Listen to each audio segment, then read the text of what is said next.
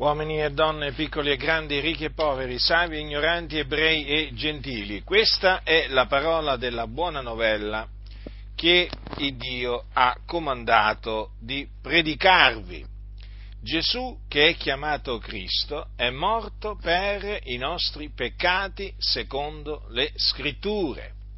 Fu seppellito e risuscitò il terzo giorno secondo le scritture dopodiché apparve ai suoi discepoli per molti giorni. Questa dunque è la parola della buona novella, che Gesù di Nazareth è il Cristo, cioè l'unto del quale avevano parlato i profeti antichi da parte di Dio, il quale doveva morire per i nostri peccati e risuscitare dai morti il terzo giorno. Questo è quanto il Dio aveva fatto preannunciare ai suoi profeti. E quello che il Dio aveva fatto preannunciare ai suoi profeti, Dio lo mandò ad effetto in Gesù di Nazareth. Il profeta Isaia infatti aveva detto, egli è stato trafitto a motivo delle nostre trasgressioni, fiaccato a motivo delle nostre iniquità. L'Eterno ha fatto cadere su lui l'iniquità di noi tutti. Egli ha portato i peccati di molti.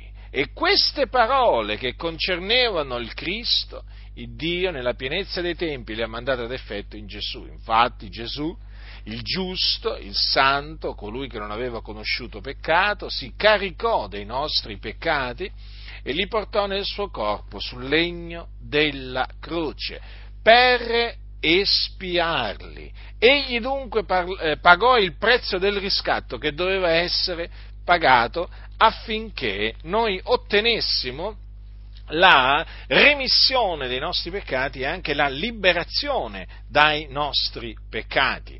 E dunque egli pagò, versando, pagò il prezzo del riscatto, versando il suo sangue sulla croce, perché senza spargimento di sangue non c'è remissione. E Gesù dovette spargere il suo prezioso sangue affinché noi ottenessimo la remissione dei nostri peccati e dopo essere morto fu seppellito e il terzo giorno il Dio lo risuscitò dai morti e in questo caso si adempì quello che il Signore aveva detto anticamente tramite Davide. Infatti Davide, che era profeta, aveva detto eh, in merito al Cristo queste parole che, che concernevano la resurrezione di Cristo. Queste parole sono scritte in un salmo e eh, sono le seguenti. Io ho avuto del continuo il Signore davanti agli occhi, perché Egli è alla mia destra finché io non sia smosso. Perciò si è rallegrato il cuor mio, è giubilato la mia lingua e anche la mia carne riposerà in speranza, poiché tu non lascerai l'anima mia nell'Ades e non permetterai che il tuo santo vegga la corruzione. Tu mi hai fatto conoscere le vie della vita, tu mi riempirai di letizia con la tua presenza. Quindi Davide preannunziò la resurrezione di Cristo dicendo che non sarebbe stato lasciato nell'Ades e che la sua carne non avrebbe veduto la, la, la corruzione.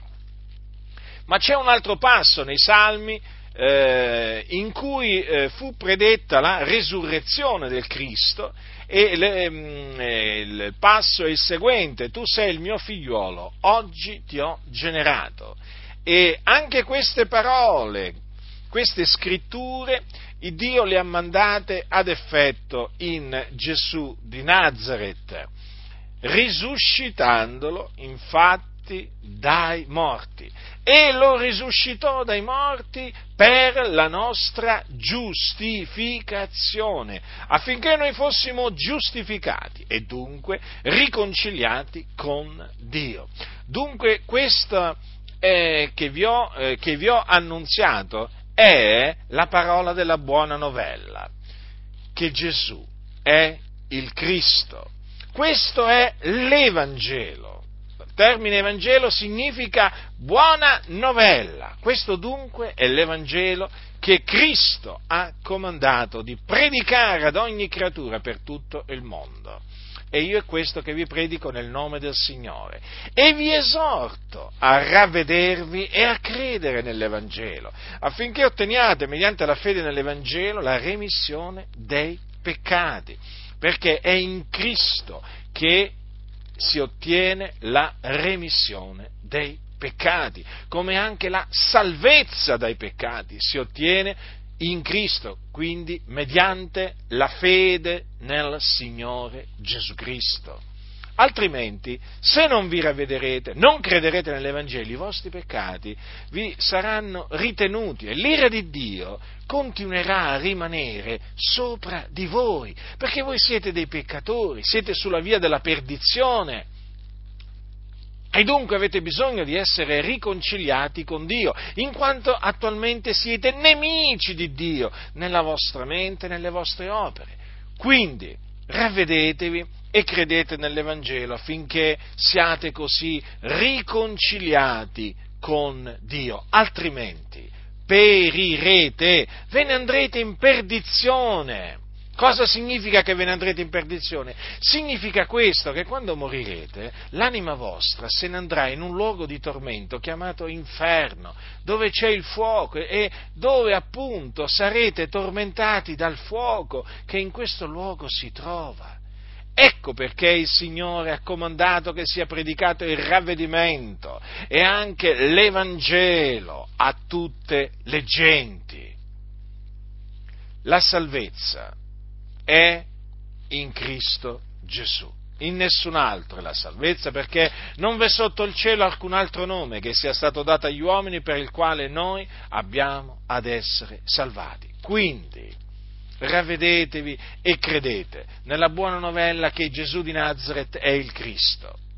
E in base a quello che dice la Sacra Scrittura, voi, credendo nel nome del figliuolo di Dio, cioè Gesù Cristo, otterrete la remissione dei peccati e la vita eterna. La vita eterna, comprendete? E per cui quando morirete sarete appunto sicuri che eh, vi dipartirete dal corpo e andrete ad abitare con il Signore. Questa sicurezza naturalmente l'avrete ancora prima di morire e naturalmente vi accompagnerà fino al momento che vi dipartirete dal corpo e quindi vi dipartirete dal corpo e la vostra anima eh, salirà, salirà e eh, entrerà nel regno dei cieli, perché è là che vanno coloro che muoiono in Cristo, a differenza invece di quelli che muoiono nei loro peccati che vanno invece all'inferno.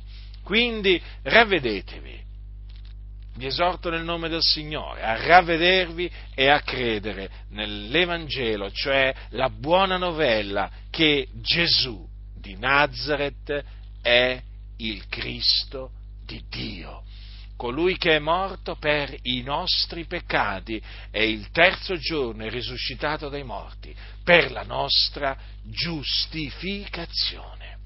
Chi ha orecchi da udire, oda.